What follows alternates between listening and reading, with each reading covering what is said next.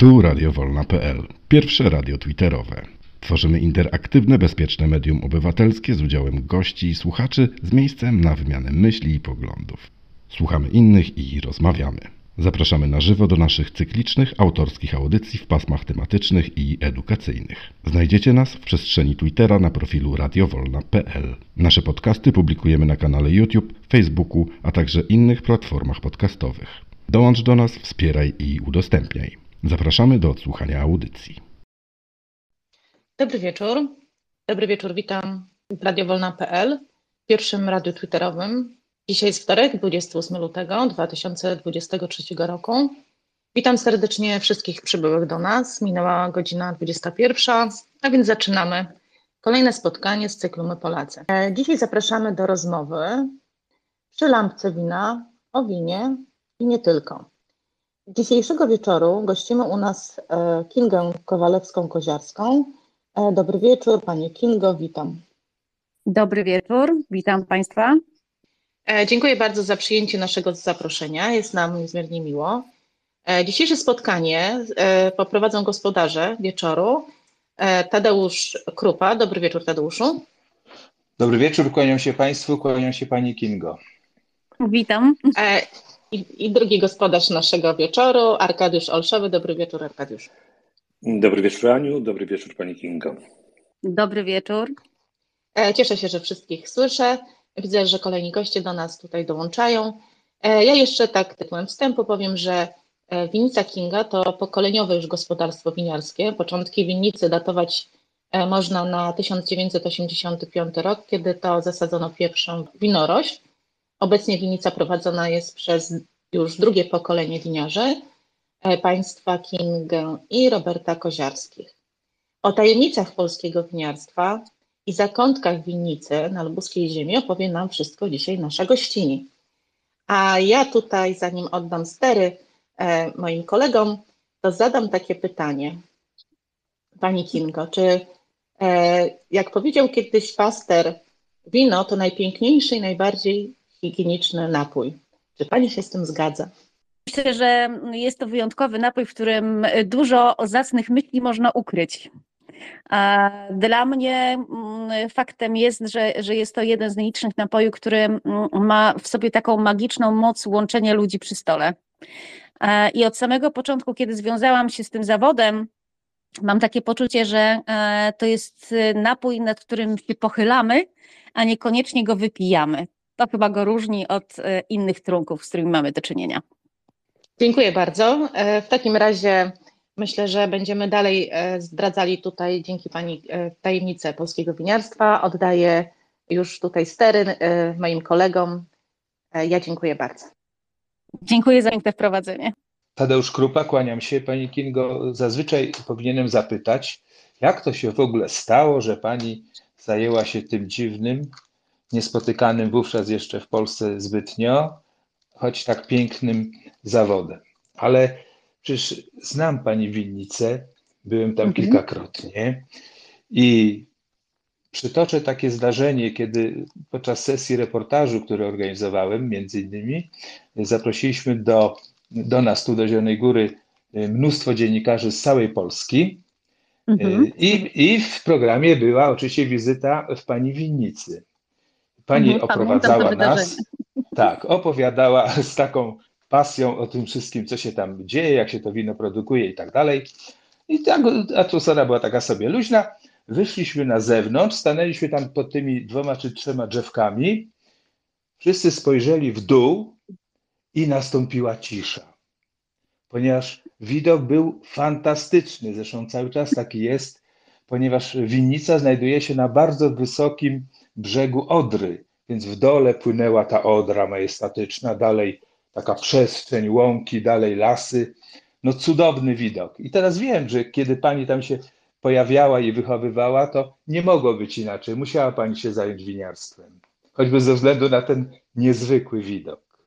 Zastanawiam się, czy to pytanie jest sprawdziane, ponieważ Wkradł nam się tu taki maleńki błąd, aczkolwiek w tym pytaniu jest dużo potwierdzenia tego, co się w moim życiu wydarzyło i tak mogę odpowiedzieć, że um, winorość zachwyca i, i ma e, w sobie coś takiego niezwykłego, co, co albo pociągnie e, za sobą człowieka bez reszty, albo spowoduje, że będzie szukał jakiegoś innego rozwiązania, ponieważ no, nie wybacza i nie lubi półśrodków.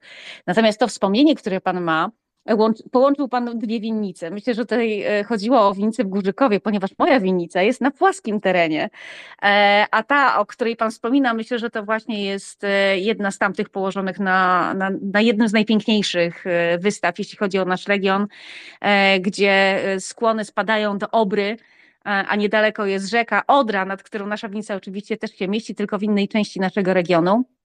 Mm, e, I no tutaj będę stała na, na posterunku, mogłam to po prostu przemilczeć. Ale e, to, że moja winca jest założona w takim miejscu, a nie innym, to też wyróżnia nas i jest taką pieczęcią historii regionu. Ponieważ dziś te winnice, które się rozwijają, a mnie bardzo serce rośnie, e, że jest nas coraz więcej, że są kolejne pokolenia, mm, że te areały naprawdę są imponujące. Są już winnice, które mają po 10 i nawet więcej hektarów. E, że każda z tych, tych winic e, poszukuje własnej drogi, e, odbija swoje winiarskie linie papilarne w zależności od tego, jaki ma pomysł na tą uprawę. Ale wracając do naszych początków, to jest historia, która była pisana um, pasją i intuicją moich rodziców, a niekoniecznie wiedzą, którą dziś posiadają winiarze. To były czasy, kiedy e, winnic nie było, kiedy mówi, mówiono, że w, na, w, naszym regionie to ewentualnie truskawka może się udać z owoców jagodowych, niekoniecznie winorość. E, to były czasy, kiedy monopol państwa decydował o tym, e, co rośnie e, i, i na pewno to nie, nie mogła być winorość ani taka, z której można było zrobić wino, jedynie taka, którą można było zjeść.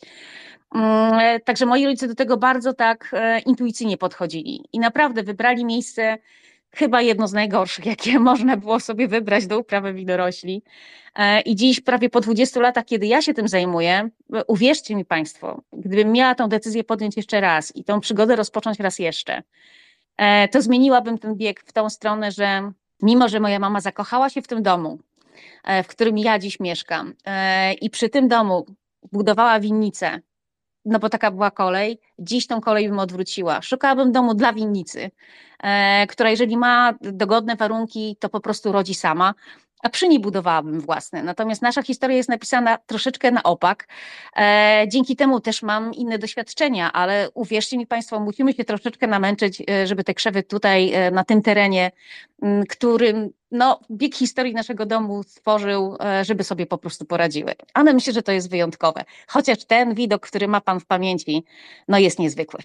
Wiem i dlatego panią tam w nim umiejscowiłem. Pamiętam, pamiętam pani zdjęcie y, na y, koniu. Pani lubi jeździć konno? Tak, chociaż e, troszeczkę mam respekt do tych zwierząt, ale to jest zasługa mojego brata i, i mojej bratowej, ponieważ jest to ich pasja. Przez wiele lat y, przy winnicy e, ich ta się rozwijała. E, to miałam też możliwość no, dotknięcia tego niezwykłego stworzenia i, no i posmakowania jazdy konnej, chociaż to jest naprawdę wielkie słowo, że ja jeżdżę konno. Aha, to tylko zdjęcie było pięknie zrobione, rozumiem. Jak to w ogóle, y, y, bo ja wiem, y, znam trochę historię, wiem jak było trudno, bo kiedyś państwo miało monopol na wyroby alkoholowe, w związku z mhm. czym produkowaliście państwo, ale nie wolno było sprzedawać, więc nie bardzo było wiadomo po co ta produkcja. Później były takie różne sytuację, że w darze rozdawano, nie wiem czy pani, ale w darze winiarze dawali wino pod warunkiem, że się wrzuci coś tam do skarbonki, prawda? Czyli była taka zakamuflowana sprzedaż. Teraz zdaje się, że jest normalnie, tak?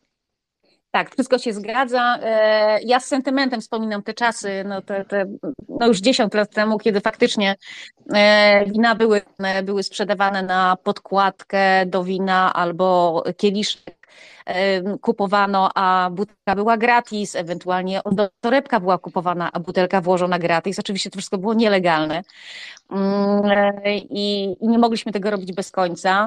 Często też mówiliśmy, że, że polskie winiarstwo jest jak Yeti i wszyscy o nim wiedzą, ale nikt go nie widział. Także takie legendy krążyły. E, no na dzień dzisiejszy ustawodawstwo już jest na tyle poukładane, że e, jest to ogromne koło zamachowe do, do rozwoju e, tej dziedziny rolnictwa. E, i przedsiębiorczości. E, także tutaj mamy dużą skalę do popisu. Proszę powiedzieć, czy to, są, to, czy to jest hobby, czy to już jest rzeczywiście zawód i, i produkcja prawdziwa? Jakby tutaj odpowiedzieć na to pytanie? No, zdecydowanie produkcja. E, to już nie jest hobby w moim przypadku, to jest mój sposób na życie. Aczkolwiek przy skali, o której wspomniałam i, i rozmachu, w jakim idą w tej chwili niektóre winnice, to można nas potraktować jako hobbystę, ponieważ to jest winnica o powierzchni dwóch hektarów czyli nie jest to duża skala, natomiast no, jest to forma e, mojego pomysłu, mojego i mojego męża na, e, na tą działalność. Nie chcemy iść e, z ogromnym rozmachem. Bardziej chcielibyśmy się skupić, żeby ona zachowała ten swój taki rodzinny, intymny charakter, E, żeby ci goście, którzy nas odwiedzali, mieli kontakt bezpośrednio z nami, żebym tak jak dziś mogła Państwu opowiadać moją historię, to też każdemu z tych klientów, którzy nas odwiedzą i chcą się czegoś o nas dowiedzieć, e, kupić butelkę wina, która e, może ma anonimową etykietę, ale przez to, że sprzedawana jest bezpośrednio z ręki do ręki, czyli od winiarza do klienta, Mm, już taka anonimowanie jest. Także bardzo nam zależy właśnie na takiej formie, żeby, żeby pozostać nie tylko już pasjonatą, ale drobnym przedsiębiorcą, natomiast y, no, z dużym tym twistem tej, tej, tej pasji, którą chcielibyśmy zachować, e, dzięki temu, że nie jesteśmy takimi wielkimi winiarzami i nie musimy też wspierać się mm, większą ilością osób, które gdzieś tam musiałyby nas y, uzupełniać i, i opowiadać naszą historię. A wiadomo, że to już byłyby kolejne ręce, kolejne słowa, E, a chcemy, żeby one były takie bezpośrednio z naszego serducha. E, o tej możliwości zwiedzania winnicy to chciałbym z Panią jeszcze troszeczkę później porozmawiać. Natomiast mhm. teraz zaczynajmy się jeszcze na historii i bardzo bym Panią poprosił, aby Pani właśnie historię Aurory opowiedziała. Mhm. Bo jak ją czytałem, to powiem szczerze, bardzo mnie ona wzruszyła. No jest to jeden z trudniejszych momentów w historii naszej winnicy, a z drugiej strony mm, e, koło zamachowe do zmian. E, I my zawsze w domu powtarzamy, że e, każde zniszczenie jest początkiem nowego i jesteśmy przykładem tego, że faktycznie nie jest to tylko wyświechtane zdanie. Ale proszę mm, powiedzieć, bo słuchacze być może nie wiedzą, o czym rozmawiamy. Ja to przeczytałem, Dobrze. ale chciałabym, żeby Pani słuchaczom to w miarę szczegółowo Dobrze. To już naszych słuchaczy nie trzymam w, w napięciu i w niepewności. Do brzegu, do brzegu. Tutaj chodzi o Odrę, także też można powiedzieć, że do brzegu. E, w tym roku mija 25 lat e, od trudnego wydarzenia. Mówię tutaj o powodzi, mm, e, która dotknęła naszą miejscowość, nie tylko nas, te 25 lat patrząc wstecz. E, było to trudne mm, wyzwanie dla naszej małej miejscowości, ponieważ woda, która wtargnęła do, do nas, stanęła tutaj na 6 tygodni. E, w tamtych czasach moi rodzice uprawiali tylko odmiany deserowe. E, to jest też taka informacja dla Państwa, że deserowe to nie znaczy, że robimy deserowe wina, tylko deserowe, bo jemy te owoce jako deserowe.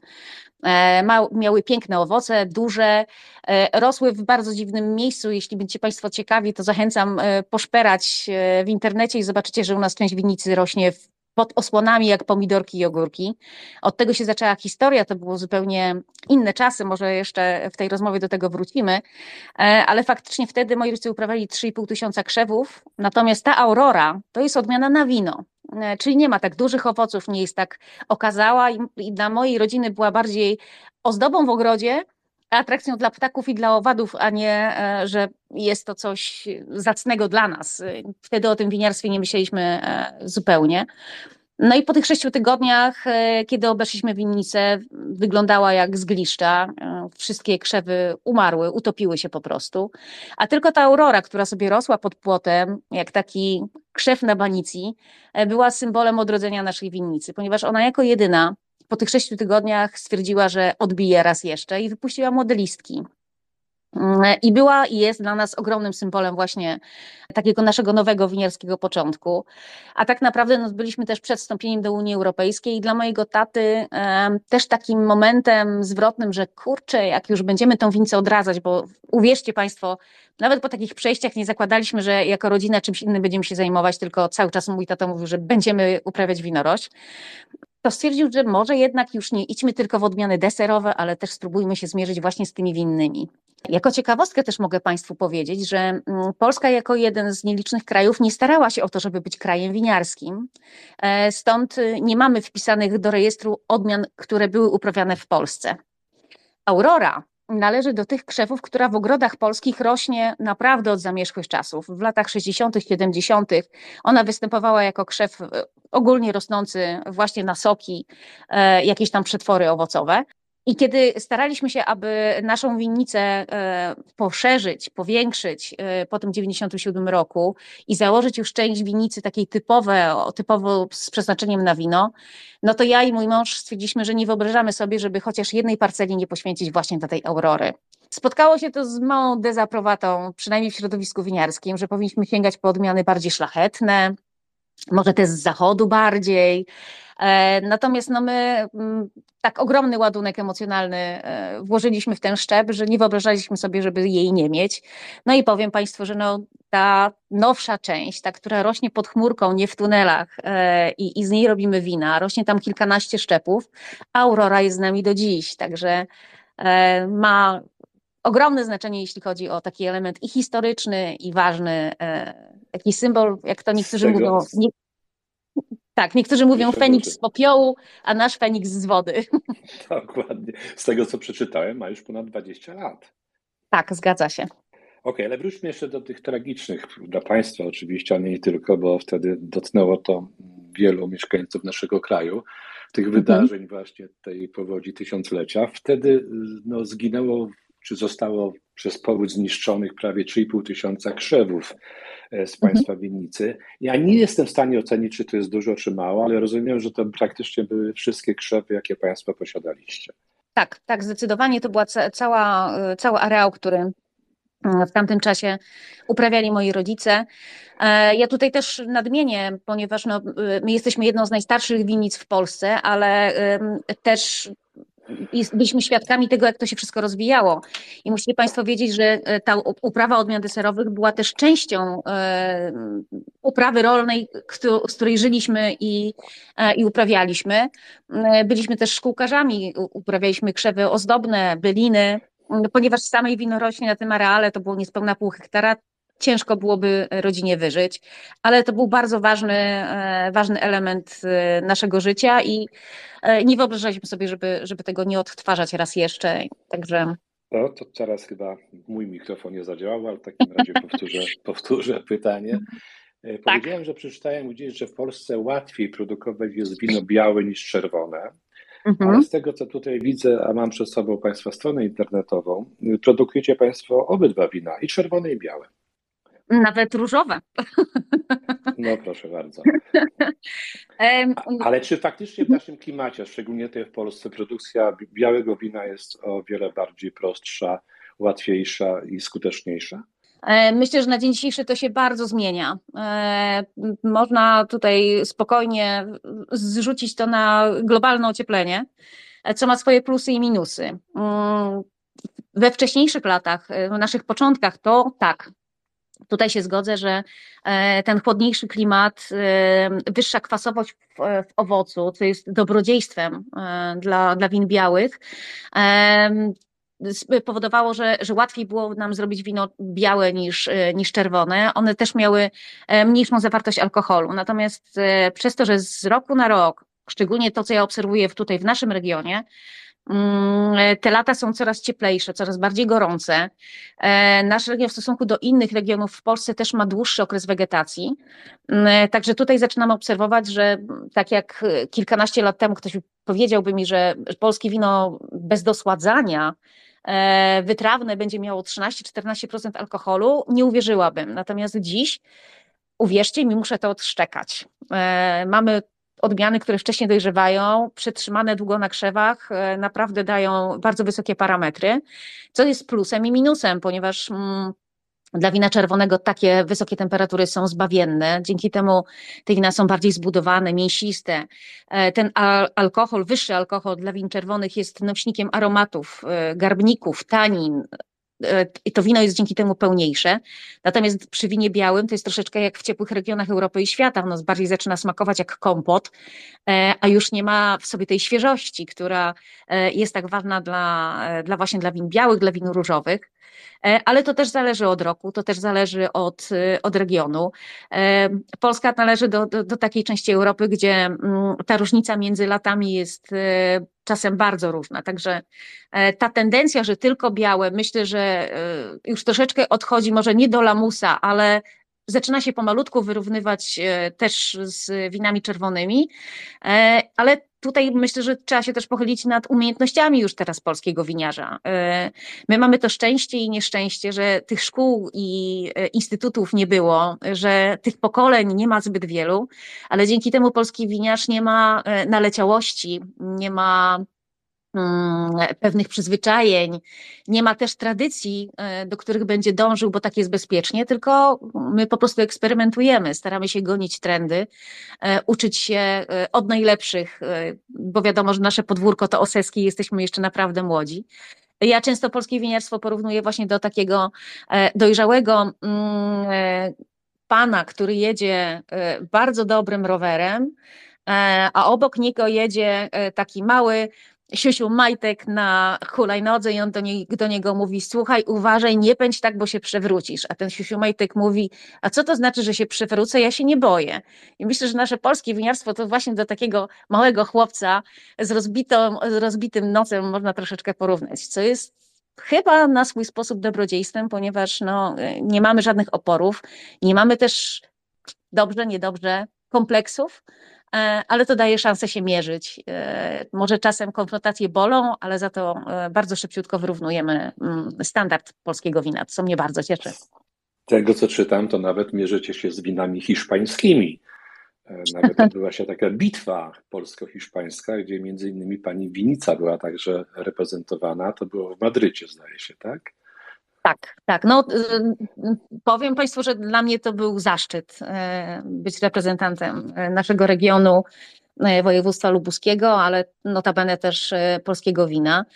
Było to niezwykłe doznanie, ponieważ mieliśmy wrażenie, że jesteśmy troszeczkę lekceważeni.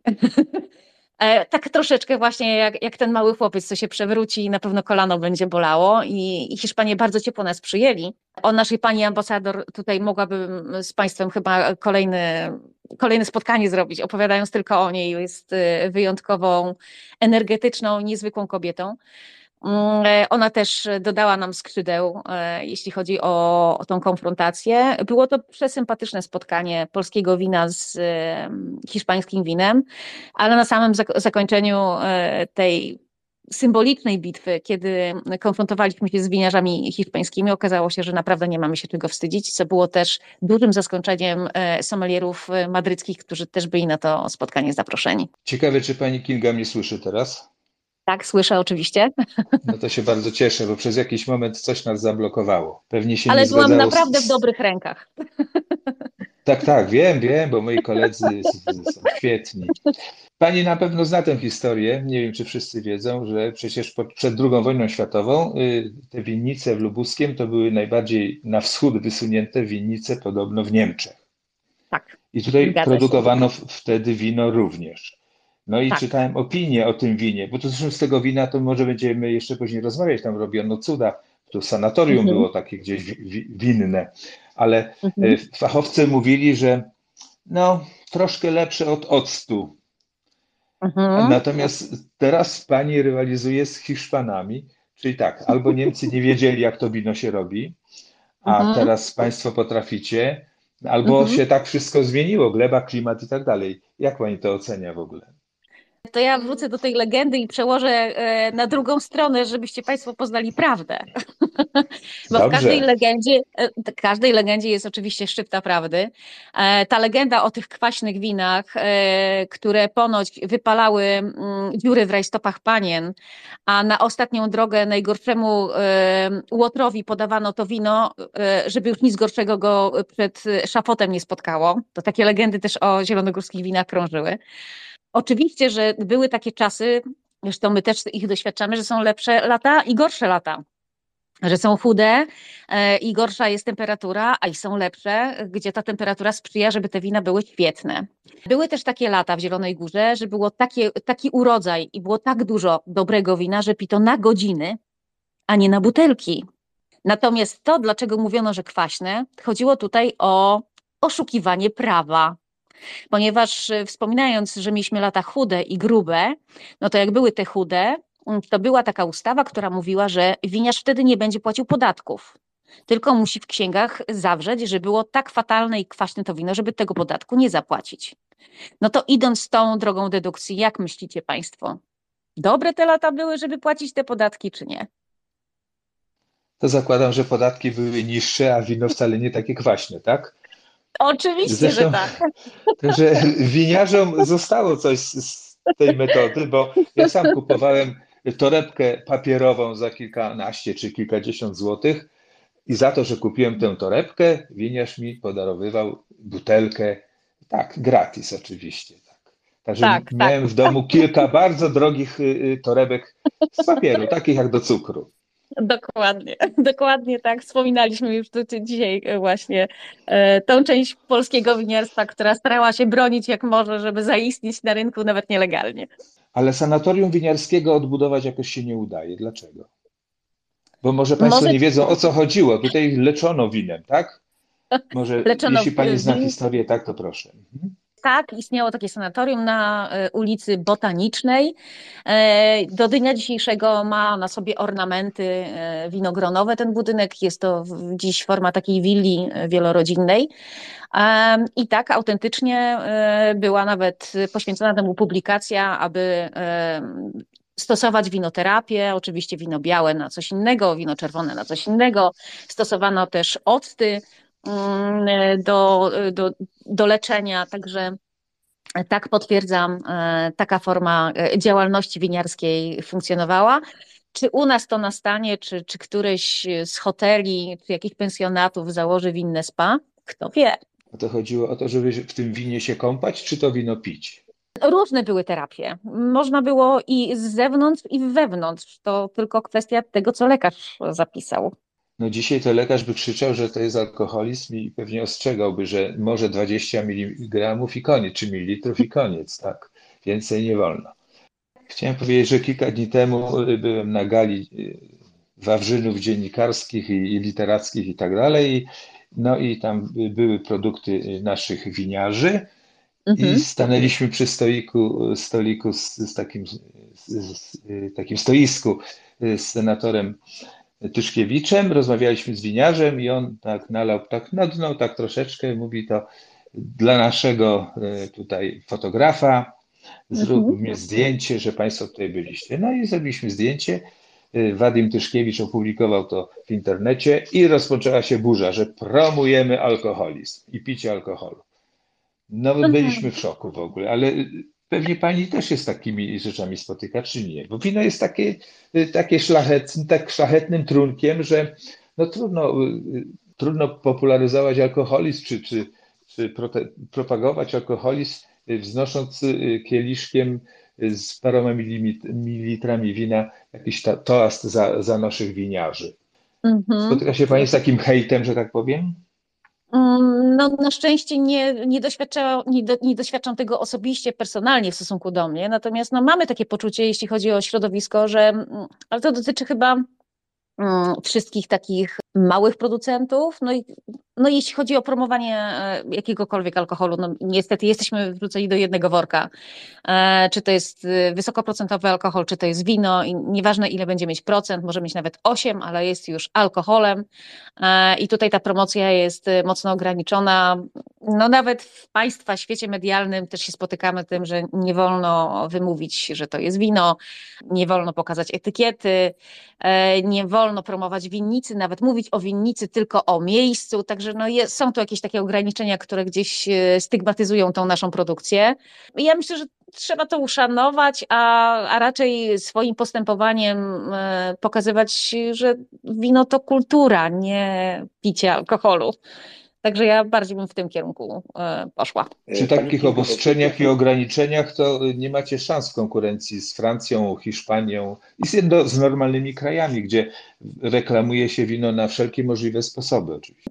Może to jest y, kwestia e, czasu, e, może ta mentalność się zmieni.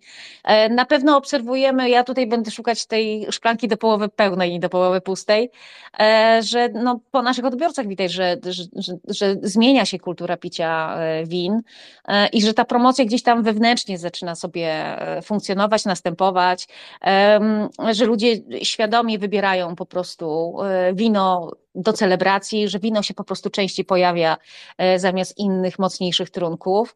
No i tak jak wspomniałam na samym początku rozmowy, e, no dla mnie wino jest y, na tyle niezwykłym napojem, że po prostu łączy ludzi przy stole, a nie jest tylko po to, żeby właśnie tą lampkę wina przechylić. I, i to jest coś, co jest ogromnym atutem tego napoju i coś, co no myślę, że, żadne jakieś stygmatyzowanie i, i, i, dokładanie jakichś demonicznych historii dookoła, że alkoholizujemy tutaj, że promujemy alkohol, e, nie powinno, przynajmniej na tą skalę, e, jaka ta produkcja jest, e, w, dużej, w, dużej, w dużym procencie zaszkodzić. Także tutaj jakoś tak optymistycznie jestem do tego nastawiona. Proszę, Arku. Ja bardzo poważnie potraktowałem tytuł naszej dzisiejszej audycji, w którym piszemy przy lampce wina o winie i nie tylko. I starałem się dzisiaj gorączkowo niemalże, odwiedzając kilka sklepów z winami, znaleźć produkowane przez Państwa wino. Mhm. Niestety nie udało mi się to. W związku mhm. z tym zakończyło się to na włoskim winie z, z winnicy Speri, e, mhm. całkiem zresztą dobrym. To takie wino robione po winie Amarone, z tego co mi przekazano. Mhm. Mhm. E, natomiast moje pytanie brzmi właśnie, po pierwsze, jak się nazywają Państwa wina? Bo pewnie każdy z tych win ma jakąś swoją nazwę. A po drugie, mhm. gdzie można te wina kupić? No i właśnie, um, to też jest jeden z elementów e, filozofii naszej winnicy. Może też przez skalę, tak jak powiedziałam na początku, jesteśmy raczej niedużą winnicą, e, taką butikową. I wina można kupić tylko w jednym sklepie przy palmiarni, w piwniczce winiarskiej, e, gdzie mamy takie poczucie, że honorowo nasze wina, tak jak e, cały wachlarz win regionu, chociaż w tym jednym miejscu powinien się znaleźć. Od wielu lat udaje nam się e, prowadzić sprzedaż bezpośrednią, czyli no niestety zmuszamy naszych klientów, aby przyjechali do nas i, i to wino kupili bezpośrednio tutaj na miejscu, w naszym małym sklepiku przydomowym. Mm, to też wynika właśnie z, z, naszego podejścia, że my chcemy opowiedzieć historię tej butelki.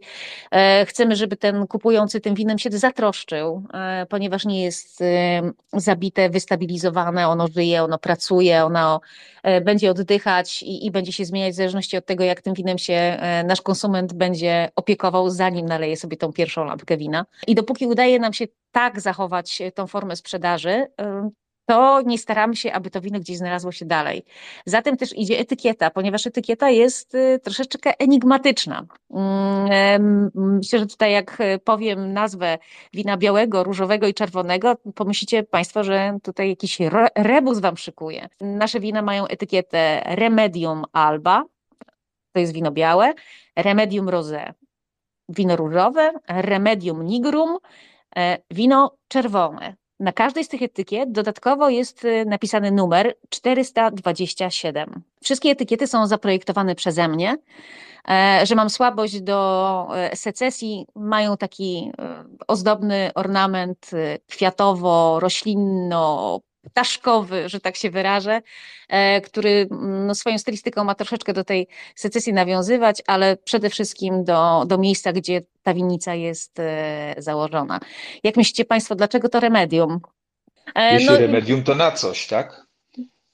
Fantastyczny kierunek, fantastyczny. Ja też tak bym chciała, żeby moje wino było remedium. Na szczęście na pewno, na zdrowie na pewno, ale dosłownie remedium znaczy środek. A ten numer 427 wyznacza miejsce, gdzie na moja winca jest założone. A nie wiem, czy Państwo macie świadomość, że gdybyśmy naszą odrę policzyli od ujścia do źródeł, to numer 427 wyznacza jej środek. I nasza miejscowość, i nasza wieś właśnie na tym środku rzeki sobie leży. I stwierdziliśmy, że szukając e, tożsamości wina, a to było chyba jedno z najtrudniejszych zadań, e, przed którym stanęliśmy, to wymyślić etykietę dla wina. Były różne nazwy, mniej lub bardziej infantylne, mniej lub bardziej proste, e, a tutaj stwierdziliśmy, że damy nazwę winom taką, która będzie oddawać miejsce położenia, miejsce życia tej naszej niedużej winnicy. Stąd taki rebusik. Nie wiem, czy się Państwu podoba, czy nie. No sprytny i sympatyczny, tak. tak Szczególnie ten środek Odry, tak. tak. Może oddajmy teraz głos Sewerynowi, który od pewnego czasu y, prosi tutaj, zgłasza się z chęcią zadania pytania. Seweryn, proszę bardzo. Dobry wieczór. Przyznam się, że miałem iść spać, ale rzuciłem się wokół, wokół wi, wi, wina. Ja lubię wino. Powiem szczerze, od czasów Marka Bieńczyka i y, Kroniki Wina, jego zbiór opowiadań, jak ktoś mm -hmm. czytał, serdecznie polecam. I mhm. mam do Pani dwa pytania. Od razu sobie rzuciłem na okiem, z czego robicie wina i wina. I widzę, że robicie różowe wino z Pinot Noir. Będziecie robić czerwone wino z Pinot Noir? To zależy od rocznika. E, jeśli chodzi o wina czerwone, mamy do nich podejście e, dość takie delikatne. I akurat szczep, który Pan wymienił, należy do jednych z moich ulubionych, a z drugiej strony najtrudniejszych. E, jest takie powiedzenie, że Pinot Noir uczy winiarza robić wino, a nie winiarz uczy się na Pinot Noir zrobić wino. E, I jest w tym dużo prawdy, ponieważ wiele elementów wpływa na to, jakie te wina będą nam wychodziły. Jesteśmy przekonani, że e, my jako winiarze, bez względu na to, w jakim regionie jesteśmy, nie powinniśmy udawać kogoś, kim nie jesteśmy. A że u mnie, tak jak powiedziałam na początku naszej rozmowy, ten teren dla win roślin nie jest najlepszy, e, stąd stwierdziliśmy, że nasze wina będą raczej lekkie, eteryczne, subtelne i nie będą udawać nic, co byłoby potęgą zachodu. Dlatego, jeśli mamy gorszy rocznik, e, to wolimy zrobić naprawdę dobre wino różowe, nie przemacerować go, nie, nie przekazywać mu właśnie e, potężnych aromatów, których po prostu lekkość tego wina nie udźwignie. I nawet przez samą ziemię, na której nasza winca jest założona, że my mamy piachy, iły i naprawdę lekką glebę, e, trudno byłoby nam mm, bardzo ciężkie wino uzyskać. Stąd z Pinot Noir, tak, ale też e, jednym ze szczepów, na którym pracujemy, to jest Pinot Gris, mm, które jest traktowane oczywiście jako biała odmiana, mimo e, lekkiego różowego zabarwienia skórek. Natomiast my też poddajemy dwudniowej maceracji ten szczep i robimy wina różowe właśnie z Pinot Gris. Okej, okay, mam takie pytanie, bo, bo ja kupuję trochę win. Przyznam szczerze, że mhm. nie mam funduszy, żeby, żeby kupować na, nawet, no oczywiście marzeniem jest pewnie wypicie jakiegoś burgunda właśnie z mhm. Czy, czy, czy jakiegoś mhm. Barolo e, z pokrewnego szczepu, ale zauważam jedną rzecz, że wina polskie są dosyć drogie. Że tak. widzę, że żeby wyprodukować butelkę, no to trzeba jednak e, wydać pewnie trochę tych pieniędzy i ta butelka minimum przyzwoita 50 zł kosztuje, a, mhm. a za to jest teraz y, u nas y, duża konkurencja. Y, można kupić na przykład w Rosmanie bardzo dobre austriackie wina czerwone. Mhm. że za niższą cenę. Jak pani widzi rynek wina tutaj w Polsce?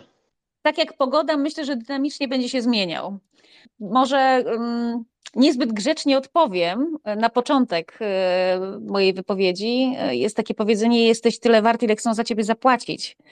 E, myślę, że polskie winiarstwo jest właśnie na tym etapie, że nadal jesteśmy ciekawostką i wiele osób zapłaci więcej mm, niż może niektóre z tych win są warte, chociaż no, ciężko mi jest oceniać, nie spróbowałam wszystkich polskich win, Natomiast troszkę będę bronić tej wysokiej ceny, ponieważ przez to, że jesteśmy dopiero na początku tej drogi, mimo że to winiarstwo ma już, no, no można powiedzieć, kilkadziesiąt lat, tak? no bo to około dwudziestu, dwudziestu paru, to jednak e, ten rynek e, jest na tyle trudny kosztowo, E, że, że ta, za, za tą butelką idzie cena. I mówię tutaj choćby o zakupie sprzętu winiarskiego, o e, szlachetnych drożdżach, na których winiarze pracują, o zakupie beczek, które muszą przyjechać e, z różnych zakątków Europy i świata, ponieważ no, polski dom, raz, że jest go nie za dużo, a dwa, niekoniecznie jest dedykowany do produkcji polskiego wina. Um, tutaj też mówimy um, o samej uprawie winorośli. Większość winnic, myślę, że nie chciałabym powiedzieć wszystkie, natomiast większość jest prowadzonych e, w uprawie ręcznej, czyli to jest wszystko praca e, ludzkich rąk. Raczej rozmawiamy tutaj o winicach jakościowych, gatunkowych, także gdybyśmy tak naprawdę pochylili się nad winami Europy i świata i rozdzielili e, dużą produkcję masową która wcale, jeśli chodzi o jakość, tak bardzo nie będzie odbiegać e, ze względu choćby na pochodzenie.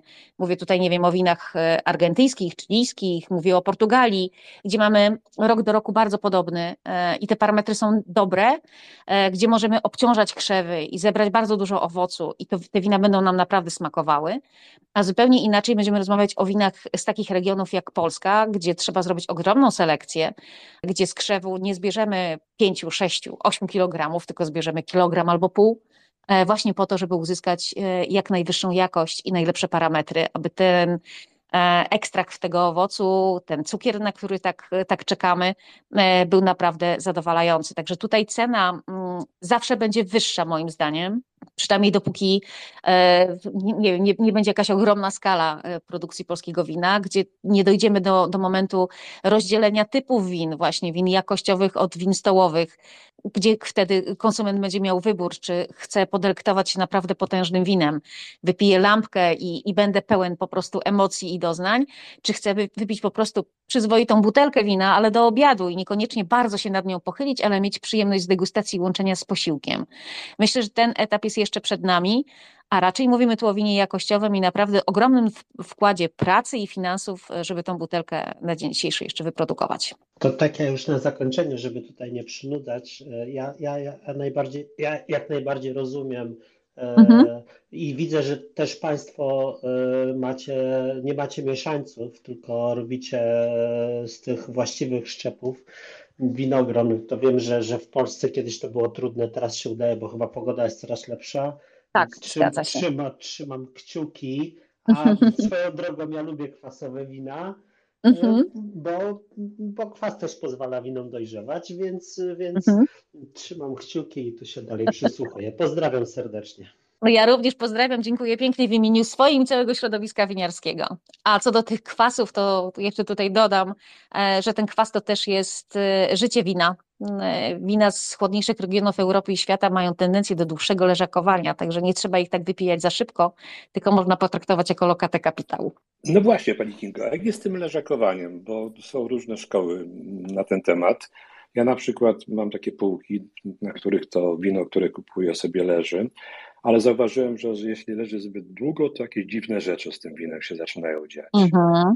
No bo z winem jak z dzieckiem. Nie można położyć w łóżeczku i zostawić. Trzeba o nie dbać. A tak szczerze mówiąc, e, drodzy Państwo, no, e, jest też takie powiedzenie, które mówi, że e, lepiej wypić za szybko niż za późno i że z tymi winami, że czym starsze, tym lepsze, to chyba nie. Najlepsze to te stare skrzypce, bo przynajmniej nabierają wartości. Wina generalnie, chyba te stare to lepiej u producenta, ponieważ e, nie ma takiego, takiego wina, które by tak bardzo długo leżało, jeżeli właśnie się nim nie zaopiekujemy. E, średnio, jeśli mówimy o winach, które są korkowane korkiem prawdziwym, mogą leżakować około 7 lat. Różnie producenci podają tutaj e, możliwości. E, oczywiście powinna być odpowiednia temperatura. Te butelki powinno, powinny leżakować. E, jeżeli mają więcej lat i kupujemy je, no to z reguły w tych piwnicach winiarskich, gdzie one sobie leżały, to często jest tak, że cała partia tych win jest otwierana. Uzupełniana jest część wina, która po prostu ulatnia się z tych butelek. Część, te korki też tego wina wypijają. I żeby nie nastąpił proces utleniania tego wina i żeby ono dalej mogło się starzeć, e, to to jest odkorkowywane i korkowane znowu korkiem na, na kolejnych e, kilka lat i wtedy możemy mówić o winach, które mają tam kilkanaście, kilkadziesiąt lat, ale one są pod stałą opieką e, danej piwnicy, danego domu wina, które po prostu o to wino się troszczy. Myślę, że też sama butelka może Państwu podpowiedzieć, czy to wino ma tendencję do poleżakowania dłużej, czy nie. E, to moja taka podpowiedź, jak e, kusi was butelka w kwiatki, jest śliczna, biała albo w odcieniach błękitu i ma wino białe w środku, no to oby to było z tego rocznika, kiedy było to wino zlane, bo prawdopodobnie proces utleniania się to nawet przez samą butelkę następuje. E, natomiast czym ciemniejsze szkło, grubsze szkło, tym informacja od winiarza, myślę, że ta zawartość, która jest w środku jest na tyle dobra, że fajnie by było, żeby tak jak z tą oliwą, tam światełko za bardzo nie docierało, E, i to grube szkło też e, ten trunek będzie w środku zabezpieczać. Właśnie ten korek, żeby był dłuższy, nie króciutki. E, myślę, że te szlachetniejsze wina, tutaj są różne szkoły i mogą się niektórzy ze mną sprzeczać. Dla mnie powinny być korkowane korkiem prawdziwym, aby to, to wino nadal mogło oddychać, chociaż jest tendencja, aby od korków uciekać, bo to jest też pięta chilsowa win i często wina się zakażają, jeśli jest jakaś tam wada czy choroba, która po prostu występuje w, w tym dębie korkowym i, i o tym bardzo często dowiadujemy się dopiero po otworzeniu tej butelki. E, I są wince, które idą w kierunku tych takich twistowanych, zamykanych butelek, jak, jak e, alkohole wyż, bardziej procentowe, czy, czy po prostu są korkowane korkiem e, silikonowym, syntetycznym. No tutaj już jest kwestia wyboru i, i filozofii a propos tego wina. E, ale myślę, że no sama, sama butelka powinna Państwu sugerować, że coś jest do szybkiego wypicia i niekoniecznie do leżakowania, a niektóre jednak mogłyby sobie e, chwilkę poczekać w tych naszych piwniczkach. E, skoro już o tym mówimy, to czy dno butelki ma jakieś znaczenie? To znaczy albo jest płaskie, albo takie wypukłe. Kiedyś miało. E, miało znaczenie raz, że e, wina, które leżakowały długo, e, jest, to jest naturalny proces, że na przykład odkłada się kamień winny, czy, czy są osady, które gdzieś tam zostają na dnie. Poza tym ta wypukłość też powodowała, że lustro wody, znaczy, przepraszam, wina, które po położeniu butelki wydawało się ciut mniejsze, wynikało to z tego, że po prostu to wgłębienie tak jakby część tej przestrzeni zabierało, co też E, sprzyjało temu, aby te wina sobie dłużej leżakowały. Niektórzy dokładają do tego filozofię samego serwisu wina, chociaż ja przestrzegam, żeby jednak nie trzymać za to dno butelki, bo może wam się wymsknąć, ale jednak bezpiecznie jest trzymać bezpiecznie w dłoni tą butelkę i, i to wino nalewać. Dziś myślę, że raczej ma to wartość estetyczną i sentymentalną, ale tutaj na, na, na, na ciemno butelki, na barwę bardziej taką nasyconą, tutaj bym jednak zwracała uwagę. Pani Kinga, myślę o takiej społecznej, takiej dużej kulturze wina. Mhm. Chyba w Polsce jeszcze daleko nam do tego, a co mnie natchnęło? Otóż mam kontakty z Francuzami i przyjechał kiedyś do mnie mój przyjaciel w odwiedziny do Polski, długo jechał. A najgorsze jest to, że tuż przed y, moim osiedlem, gdzie mieszkałem, y, droga była jakoś tam rozwalona, remontowana czy coś, i ten samochód mu wiadomo na tych wybojach bardzo poskakał. Jak ten chłopak rozpaczał, że wino wskakało razem w tym, w tym samochodzie, bo wiózł wino mi oczywiście w prezencie, mm -hmm. i był pewny, że ono teraz się obrazi i będzie niedobre, i marudzi. Ja w ogóle wtedy słuchałem go tak zdziwiony, myślałem, że on trochę rozum stracił po tej podróży długiej. No bo jak może ci się wino chłopie na ciebie obrazić, że, że począsnąłeś je w tym samochodzie? Ale on to autentycznie przeżywał. I mhm. nie wiem, ilu Francuzów to tak przeżywa, ale oni z taką z, takim namaszczeniem to wino traktują. Otwierają tę butelkę, wąchają korek, nalewają sobie trochę, ciamkają, mhm. ciamkają, mówią, że dobre albo niedobre. No sam byłem świadkiem, jak gość otworzył jakieś niezbyt tanie wino, pociąkał, pociąkał i wylał, wylał do zlewu, powiedział, że nie, nie, co, co z nim jest nie tak, ono, i wylał mhm. całą butelkę i koniec. Więc mhm. no, u nas chyba jeszcze takich obrazków, no chyba, że w jakichś wysokich sferach, to tego nie, nie mówię, ale tak na co dzień to się chyba jeszcze nie spotyka. No, myślę, że to też zależy od środowiska. E, no, biorąc pod uwagę, że żyję w świecie wina i, i otaczam się wśród ludzi, którzy, którzy wina pijają, rozmawiają o winie, żyją z tego wina, e, no to ten obrazek, o którym Pan opowiedział, nie jest mi tak odległy. Może nie mówimy, że wino się obrazi na nas, ale mamy świadomość tego, że mm, na pewno będzie wytrzęsione i będzie potrzebowało chwili, żeby odpocząć. I do takiego wina po takiej e, eskapadzie to wróciłabym przynajmniej po dniu.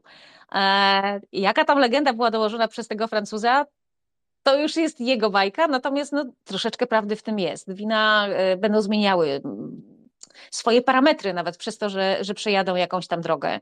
E, my często, kiedy wysyłamy wina na jakieś konkursy, mm, spotkania, to bardzo często te, te wina są przywożone dzień, dwa, nawet kilka dni wcześniej, żeby one sobie po prostu odstały, odpoczęły i dopiero wtedy są serwowane, bo potrafią zmieniać swój smak i strukturę. I coś w tym winie jest, że ono właśnie takie jest, a nie, a nie inne. Um, jak jest korkowany korkiem prawdziwym, to o czym wspomniałam, stąd tą próbę robił ten francuski e, koneser win, że e, musiał spróbować, czy przypadkiem tej wady korkowej nie było. Może akurat była i dlatego te, tego wina się pozbył i nawet nikomu nie zaproponował. Chciałabym oczywiście, żeby społecznie takie zachowanie było naturalne i, i, i żeby kiedyś tak było. No ale to jest kwestia pracy i, e, no i jeszcze myślę paru lat, e, aby, aby tak się stało. No tylko pytanie, czy, czy nasz dość spory kraj w ogóle stanie się krajem winiarskim, czy będziemy mówić raczej o regionach winiarskich. Ja szłabym w tym kierunku, że, że ta kultura picia wina będzie dedykowana danym regionom, niekoniecznie całemu krajowi. To skoro jeszcze o, o tym szacunku dla wina, to proszę powiedzieć, czy musi być ono jakoś tak, nie wiem, uspokajane y, dwutlenkiem siarki czy tlenkiem siarki? Bo w każdym winie właściwie jest ostrzeżenie mhm. nawet, że zostało potraktowane mhm. tym to jest tlenek siarki, zdaje się, tak? Bo dwutlenek to się kwas robił. Chociaż nie wiem, czym Państwo tam traktujecie Że wino. zawiera pirosiarczany. Na butelkach jest napisane zawiera siarkę Właśnie. albo pirosiarczany. Tak albo jest. siarczany, bo to są tr- trzy, Tak, różne, trzy różne Trzy formy różne syp- opisu win. Aha. I to trzeba E, robić, tak? Myślę, że tak, musimy, nawet jeżeli te, te ilości są znikome. Nawet biowina e, zawierają taką informację, ponieważ siarka jest naturalnym środkiem ochrony winorośli, a winogron e, no, no, pobiera wszystkie środki, czy miedź, czy siarkę, czy, czy, czy bardziej jakieś tam, jeżeli winnica jest bardzo konwencjonalnie prowadzona i używają innych środków ochrony, no to oczywiście one gdzieś tam w stopniu śladowym będą zostawały. E, Ja bym tak tej siarki nie, demonizowała z tego względu, że to jest e, najstarsza forma e, stabilizacji jedzenia, nie tylko napojów. To nawet Rzymianie już używali, używali siarki właśnie, żeby stabilizować wina. Mm, Jest to zabieg potrzebny szczególnie winom, które kupujemy w dużych sieciówkach i marketach. Tam nie ma takiej możliwości jak w mojej winnicy, że ja chucham i dmucham na, na swój trunek i, i Państwu powiem właśnie, żeby moje wino się nie obraziło, to wiecie, nie? jak macie się nim zająć. E, Natomiast no, jeżeli wino musi walczyć o swoje przetrwanie i być pijalnym, no to wiadomo, że musi być wystabilizowane. Ale to, co jest istotne i warto tutaj odczarować, e, że to nie, nie daj Boże coś strasznego, siarka jest alergenem. Także jak- odwrócimy etykietę czekolady i że będzie zawierać odrobinę tam orzechów arachidowych albo e, nie wiem, kokosa czy czegoś tam, co również jest alergenem, jest to zawarte na etykiecie i jest to po prostu wymóg stricte związane z, z produktem spożywczym. Także tutaj my jesteśmy zobligowani, żeby taką informację po prostu zawrzeć. E, Tego wymagają od nas instytucje kontrolujące po prostu etykiety naszych win. Dodaje się do wina, czy to wynika z tego, że y, winogrona były chronione tymi substancjami? E, tak, jeżeli mówimy o biowinach i y, będziecie pa, Państwo widzieć, że jest zawarte na etykiecie, że zawiera siarczyny, prawdopodobnie wynika to z momentu uprawy winorośli, niekoniecznie stabilizacji win. Natomiast znikome ilości, wszystkie wina praktycznie są, są stabilizowane e, pirosiarczanem. E, Te, te nawet znikome, bo oczywiście są tabele, są normy, mogą być wyższe, mogą być niższe, mogą być znikome, ale mimo wszystko ta informacja musi być e, zawarta.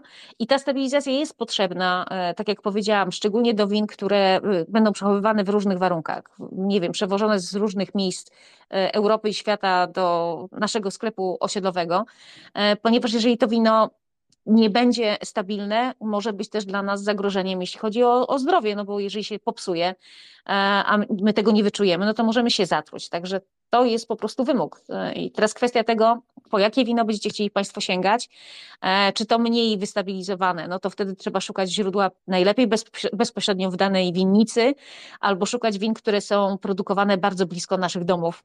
Także jeżeli mówimy o winach zagranicznych, to, to raczej bym się pochyliła wśród sąsiadów, e, których mamy tutaj za granicami, e, ponieważ te wina będą przechodziły dłu, krótszą e, drogę, jak dojadą do, do naszych sklepików, a później do naszych domów, niż te, które przeżyją długą drogę lotniczą czy, czy jakimiś statkami, aby e, do Polski dopłynąć. Także tutaj zdecydowanie muszą być stabilne i bezpieczne dla nas. Nie? Także tutaj macie Państwo też odpowiedź. Województwo lubuskie lubi się nazywać stolicą winiarstwa zielonogórskiego, polskiego, przepraszam, polskiego, ale wiem, że przecież Mhm. są konkurenci. To nie tylko w województwie lubuskim są winnice, prawda? Tak, zgadza się. I ja bym tego nie traktowała jak konkurencję. E, Ja bym to potraktowała jako e, taką jaskółkę regionalizacji polskiego wina. Tutaj wcześniejszy rozmówca wspomniał, że bardzo lubi Burgundy e, i tutaj pochylamy się akurat nad Francją. No to ile Francja ma regionów? Ma Burgundię, ma Bordeaux, ma region Medoc. No, tych regionów jest mnóstwo. O Szampanii nie wspomnę, która produkuje te najsłynniejsze bąbelki na świecie. I mówimy o winach francuskich, ale mówimy też o regionach. Także to, że zaczynają się tworzyć takie ośrodki regionalne, to jest y, naprawdę świetne, ponieważ e, w zależności od tego, jaki region, tak różne będą wina. Lubuskie wyprodukuje inne wina niż Dolny Śląsk, niż e, przełom Wisły, niż Sandomierz. I, I to jest y, wartość dodana, bo e, wina po prostu pokazują swoje miejsce e, pochodzenia, to na jakiej ziemi rośnie, jakie są temperatury, e, to wszystko po prostu w tych winach zostaje i dzięki temu one są ciekawe, bo są różnorodne. Nie powiem, Tak. kiedy to było, ale to było bardzo, bardzo dawno temu, kiedy studiowałem w Zielonej Górze. I mhm. wtedy no, musieliśmy odbywać tak zwane praktyki studenckie w różnego rodzaju zakładach pracy. Ja wybrałem wtedy lubuską wytwórnię winy. Mhm. E, nie wiem, czy ona jeszcze do dzisiaj istnieje, szczerze mówiąc, nie sprawdziłem tego w tej chwili, ale no, pamiętam, niestety że to, e, pamiętam, że to było całkiem interesujące przeżycie. E, mhm. Natomiast niewiele pamiętam z tej praktyki. O, tak bym, tak bym to dzisiaj, tak bym to dzisiaj określił. To chyba okay, dobrze świadczy. ale zmierzam do czegoś innego.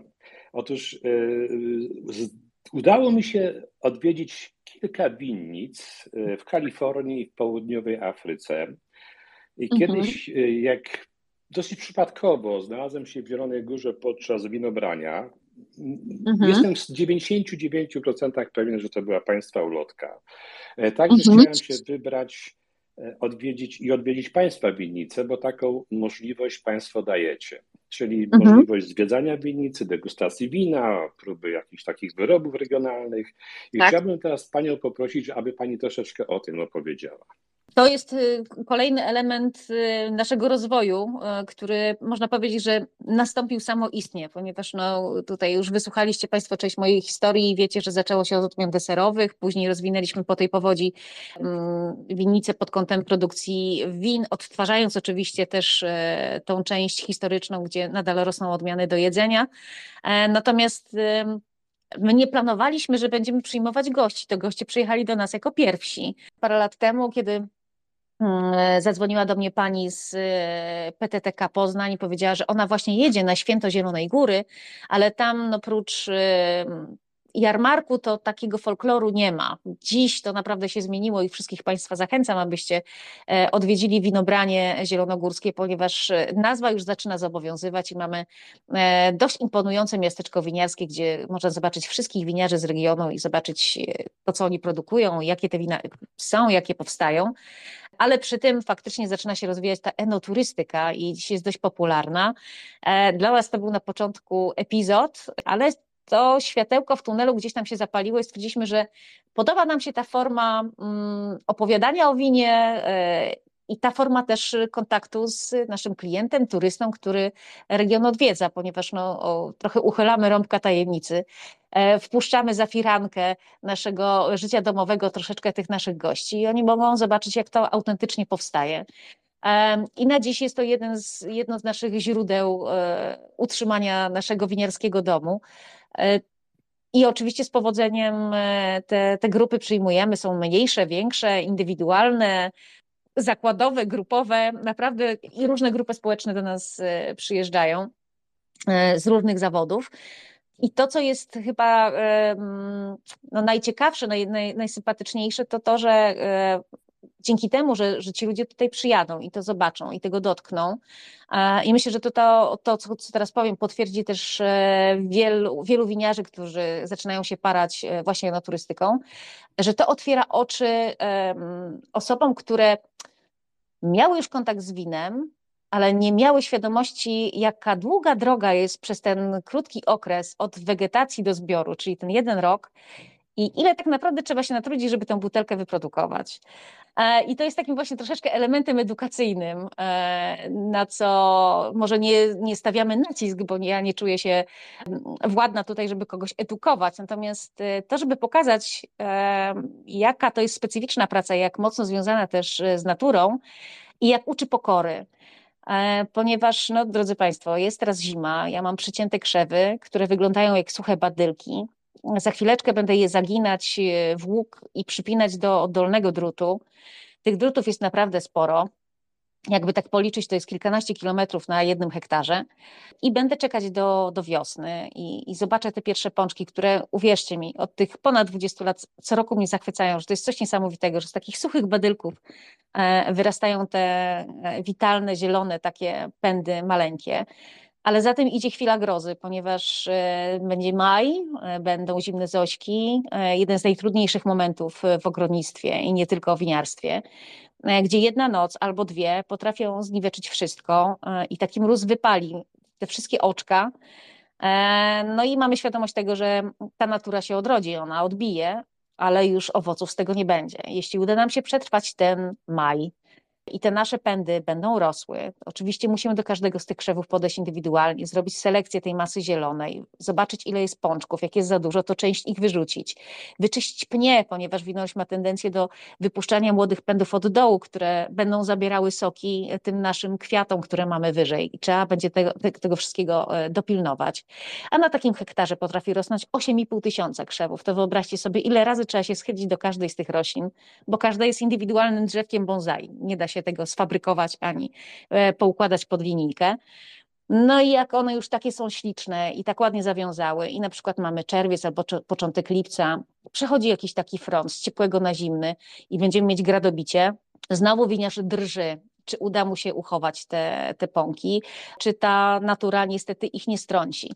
Przetrwamy ten moment, w zależności od takiej, jakie będzie lato teraz, czy chłodne i mokre, czy ciepłe i suche, czy jakaś choroba grzybowa zaatakuje, może jakiś szkodnik, musimy tego pilnować. Jak już dopilnujemy i dotrwamy do tego momentu, że zaczynają te owoce nam dojrzewać, wyobraźcie sobie, nie tylko my te krzewy obserwujemy. Mamy stada hord latających nad nami, myślę tu o szpakach, które trzeba gonić i pilnować. I często jest tak, że chcielibyśmy przetrzymać jeszcze jeden tydzień te, te nasze owoce, żeby zebrać je ciut później, a niestety właśnie te ptaki potrafią zniweczyć nasze plany i musimy śpieszyć się przed nimi przed nimi, aby, aby zdążyć. A winobranie w takiej strefie klimatycznej jak nasze, z tego co obserwuję, zaczyna nam się przesuwać. Właśnie po to, żeby mieć coraz lepsze parametry i więcej tego cukru, aby tej naturze ukraść, y, no to winiarze zbierają w drugiej połowie października, czasem nawet z początkiem listopada, jak chcą mieć późne zbiory. Także zobaczcie, ile trzeba pracy włożyć, żeby ten owoc zebrać. I uwierzcie mi Państwo, mm, dla mnie najszczęśliwszym momentem to jest to, kiedy już wszystkie moje owoce są w skrzynkach i są przywiezione pod winiarnię. To jest najszczęśliwszy moment. I co się z nimi Pięknie, dzieje? pięknie. A później robi no się wino, tak? A później, a później tak, e, robi się, robi się to wino. To wino białe trochę szybciej, ponieważ no tu jest kwestia wytłoczenia e, samego soku e, i, i można powiedzieć, że już powstaje wino białe, już ten proces następuje, natomiast przy winie czerwonym najpierw te owoce oddzielamy od, od tych grzebieni, od tych szypułek, na którym wiszą jagody.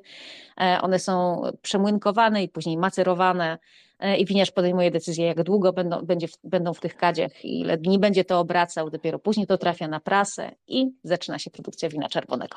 E, tak pani fantastycznie o tym odpowiada. I tutaj zdradzę taką tajemnicę od kuchni, że na naszym tak. redakcyjnym czacie nasza redakcyjna koleżanka Anna napisała ja tam jadę, jutro robię rezerwację.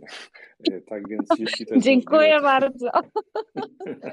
Zapraszam od maja. Czy myśli Pani, że w Polsce też będą apelacje? Nie wiem, lubuskie, sandomierskie, dolnośląskie, podkarpackie i tam będą, nie wiem, dopuszczone jakieś szczepy winogron i będziemy wiedzieć, że z lubuskiego to dostaniemy mniej więcej wina takie, wiadomo, różnica w glebach, mhm. to co Pani mówiła, e, ty, mhm. ty, i tak dalej, i tak dalej. Jak Pani myśli? Ze względu na położenie Polski, e, czyli strefy A, tej chłodniejszej e, części Europy, to jeżeli dojdziemy do certyfikacji, to tej podobnej jak jest w Austrii czy Niemczech, czyli będziemy mieć, zaczniemy od kabinetów i później będziemy mieć stopniowanie w zależności od e, zawartości cukru w winie, czyli te Auslese, Spätlese i, i tak dalej. Także tutaj raczej chyba w tym kierunku.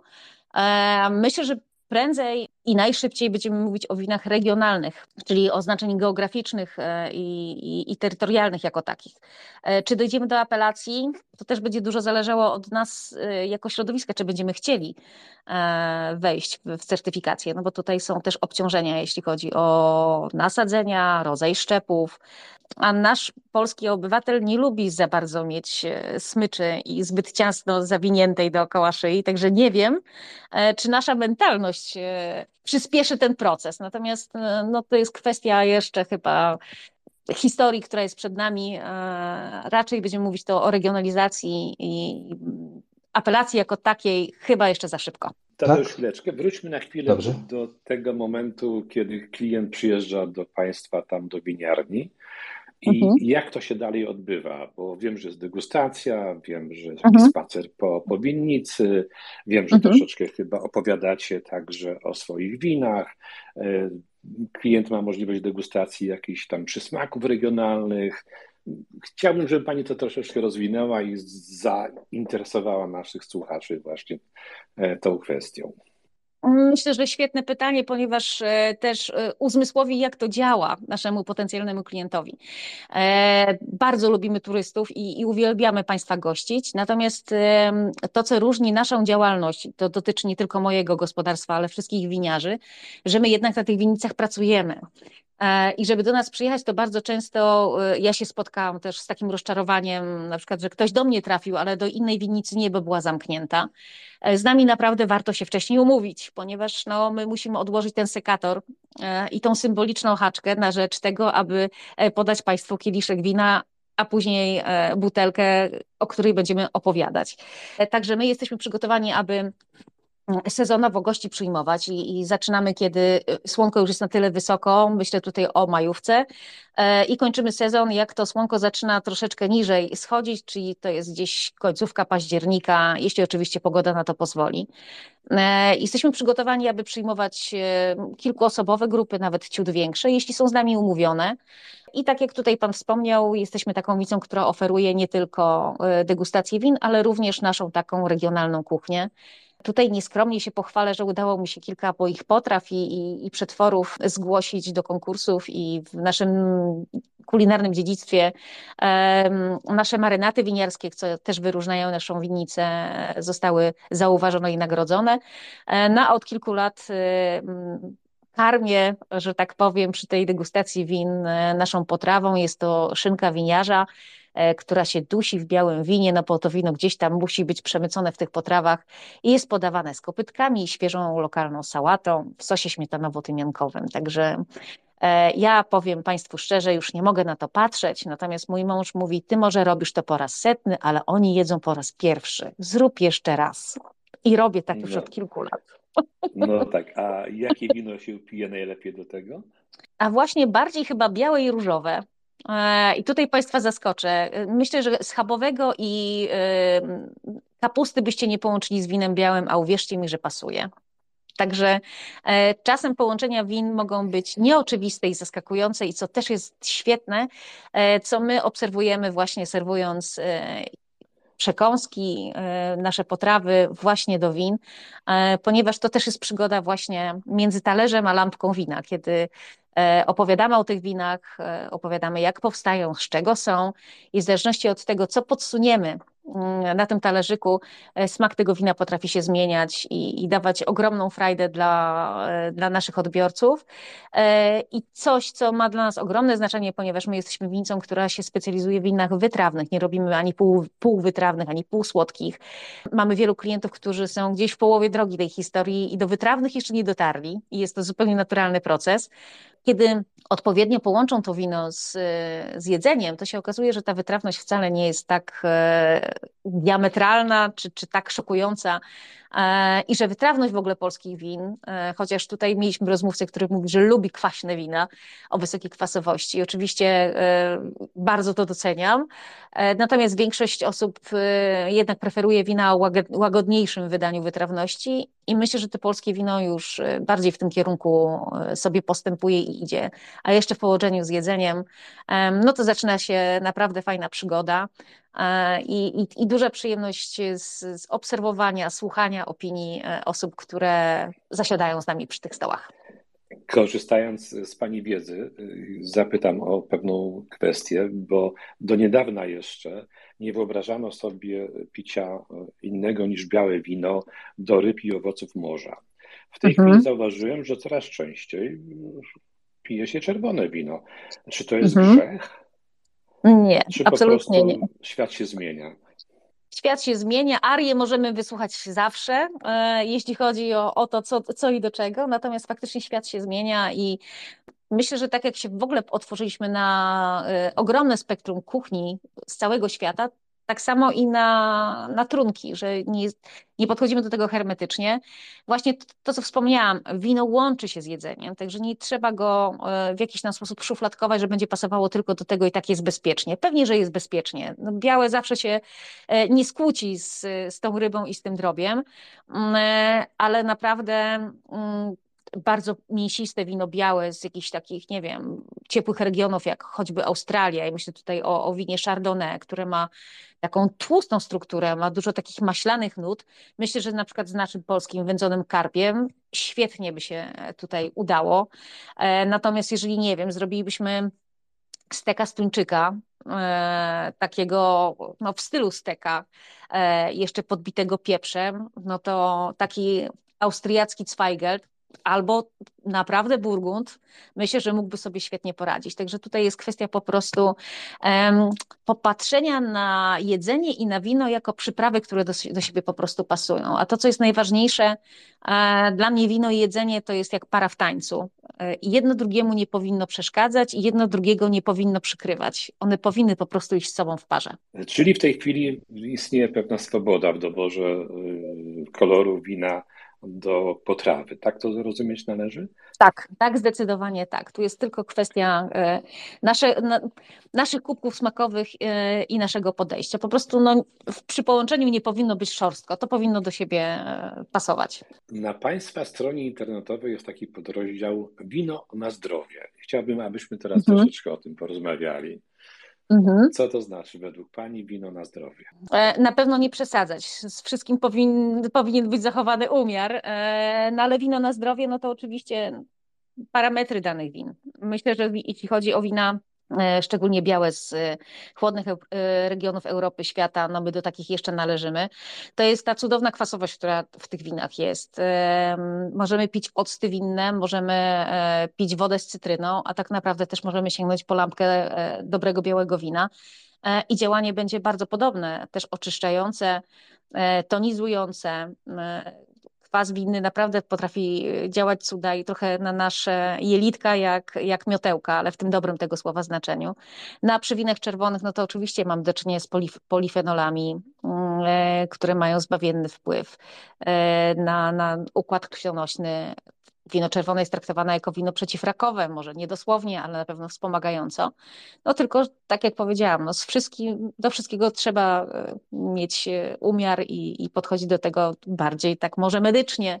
E, no ale chyba najważniejszym działaniem terapeutycznym tego wina jest to, że, że powinno sprawiać przyjemność i zbliżać ludzi do siebie, bo, bo wino lubi towarzystwo, lubi rozmowę lubi, żeby się nad nim pochylić i żeby o, po, o nim poopowiadać. Także e, wina mają też e, taki pierwiastek chyba rozwijający e, i, i wspierający, aby ludzie po prostu byli bliżej siebie. Zanim oddam jeszcze Tadeusz Tobie głos, jedno krótkie pytanie. Ja zawsze podziwiam osoby, które dokonują degustacji wina w jaki sposób rozpoznają oni e, nie tylko smak, ale rocznik, ale zawartość tego wina, owocowość, kwasowość i wszystkie tego typu elementy. Jak to w ogóle jest możliwe? Oczywiście jest to nauka. Jest to nauka. Nasze zmysły, nasz nos e, ćwiczymy dokładnie tak jak każdą inną część ciała. Tak jak sportowcy ćwiczą bicepsy, E, żeby mieć lepsze osiągnięcia. Tak e, sommelier keeper e, ćwiczy właśnie nos i mm, organoleptykę, także tutaj można się tego nauczyć. I faktycznie, no, uwierzcie mi Państwo, wystarczy przejść najprostszy kurs podstawowy, taki sommelierski, jesteście w stanie rozpoznać choćby podstawowe szczepy po aromacie i po smaku, jak Riesling, Muscat, Merlot, Cabernet Sauvignon, Pinot Noir też e, myślę, że, że bylibyście w stanie rozpoznać tylko po zapachu i po smaku. Natomiast jeśli chodzi o roczniki, o regiony, to już jest naprawdę e, praca. Praca tych ludzi, którzy się tym zajmują, ale podstawowe parametry, nawet e, nie znając konkretnego szczepu, po zapachu możecie Państwo rozpoznać wyższą lub niższą zawartość alkoholu. Nie, nie będę tutaj celować, że dosłownie powiecie, że to wino ma, nie wiem, 13,5%, a tamto ma 10%, ale że ma mniej lub więcej na pewno. Po nosie jesteście w stanie w większości przypadków rozpoznać, czy będziecie mieć do czynienia z winem wytrawnym, czy, czy półwytrawnym, czy słodkim. Po patrzeniu tylko na szkło będziecie mogli określić jego strukturę i złożoność tego wina, czy jest tym winem gęstym, czy, czy bardziej delikatnym, czy bardziej słabym. Także tutaj e, obserwując lampkę wina, wąchając ją, już można bardzo dużo powiedzieć, nawet bez próbowania. Czyli zakręcamy troszeczkę, sprawdzamy, jak rozlewa się w kieliszku w środku. Dzięki tak. temu możemy określić przynajmniej w przybliżeniu zawartość alkoholu. Wąchamy, mhm.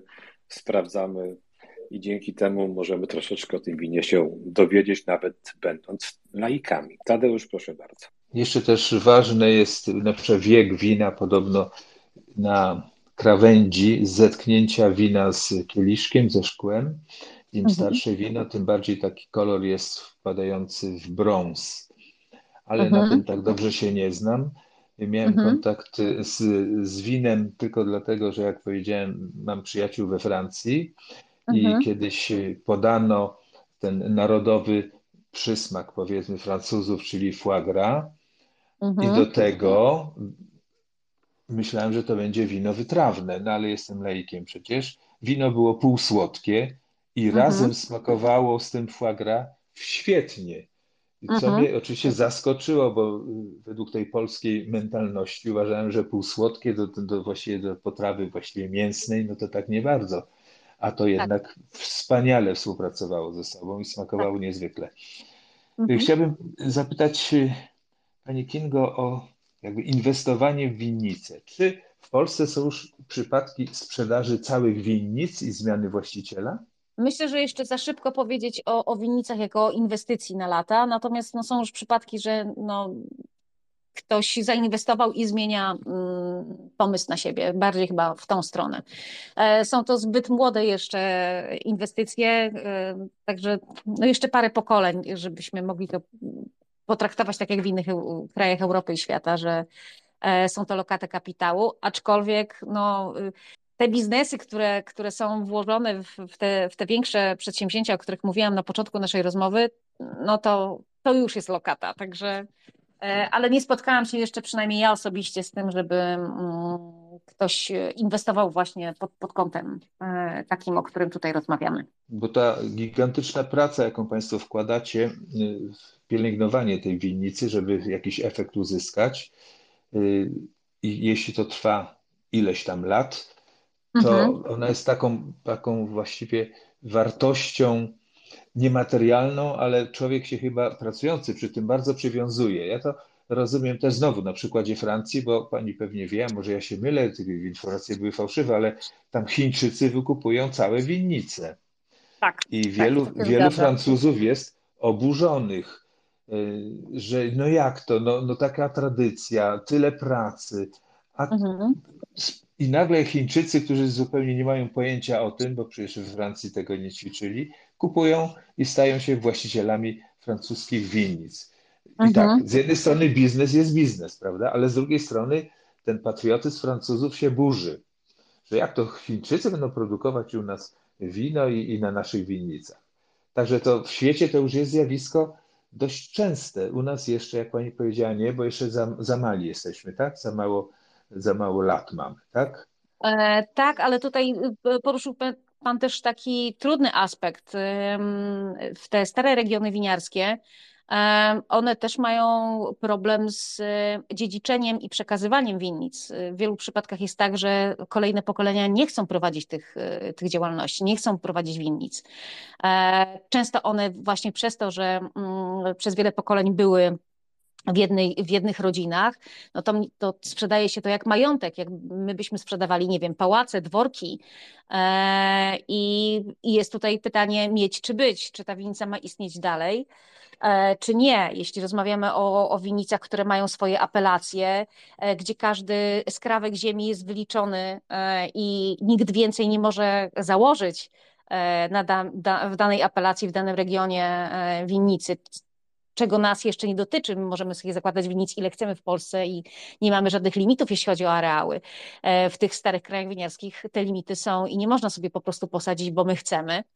Mm, e, Stąd tutaj są jeszcze takie, mm, takie trudne historie, gdzie oczywiście e, taki Chińczyk może traktować to jako, jako kapitał.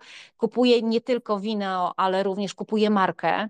To mniej więcej tak jakbyśmy sobie kupili markę nie wiem, świetnych perfum, świetnej marki odzieżowej, natomiast tutaj e, sprzedajemy po prostu konkretny dom wina.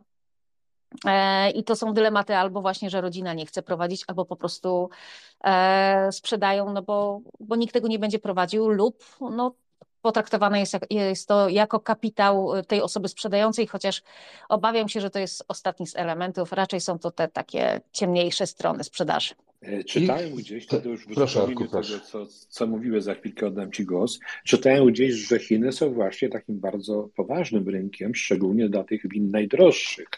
Tak. I być może z tego to także wynika, że to zainteresowanie mhm. winem francuskim, winicami francuskimi wzięło się właśnie stąd, że tam jest na to potężny rynek.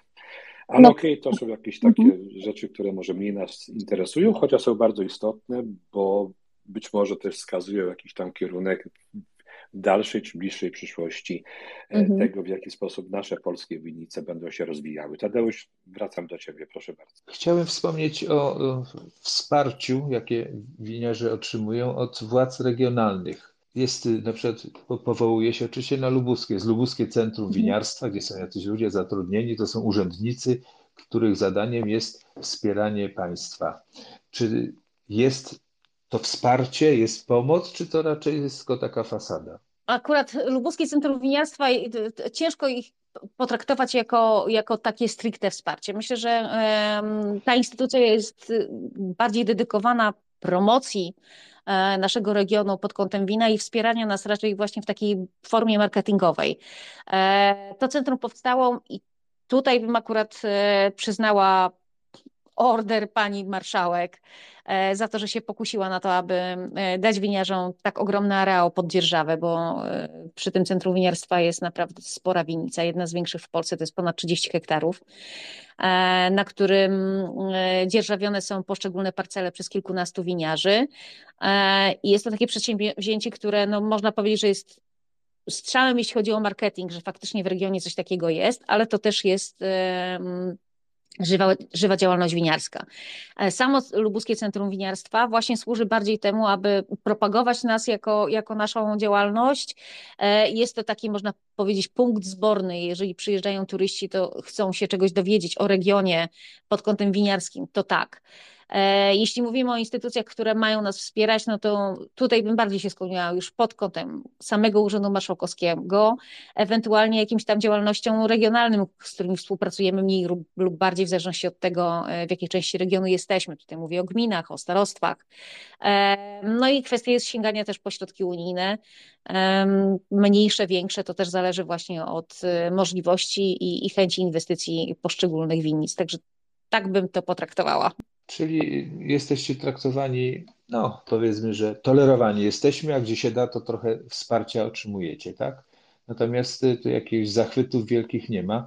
Poza, rzeczywiście ta winnica gigantyczna w zaborze zrobiła wrażenie. Początkowo wszyscy sądzili, że nic z tego nie będzie, bo jak pani pamięta, długo się to rodziło i ciągle tak, tak. były jakieś przeciwności. Y, mhm. Ludzie nie wierzyli, że można tak wielką winnicę tu zrobić i że znajdą się chętni do dzierżawienia mhm. tych parceli to mhm. teraz już działa, tak? I wszystko tak, jest tam tak, tak. wykorzystane? Tak. Tak, oczywiście. No tam chyba jest jedna pusta parcela, natomiast y, normalnie tam od lat winiarze robią wino i z powodzeniem ta winica wygląda naprawdę z roku na rok coraz y, okazalej, bo te krzewy już mają naprawdę ładnych parę lat. Ja nie chciałabym tutaj wypaść jako taki y, poprawny politycznie patriota lokalny, że tutaj nikogo nie chcę dotknąć, Myślę, że nie jest najgorzej, jeśli chodzi o, o promowanie naszego środowiska. E, chociażby sam fakt, że jesteśmy na, winu, na, na szlaku wina i miodu w regionie. E, I, I ten szlak już jest rozpoznawalny. E, I jakoś nie mam takiego poczucia, żeby właśnie region pod kątem miodu był jakoś tak bardziej noszony niż, niż winiarski.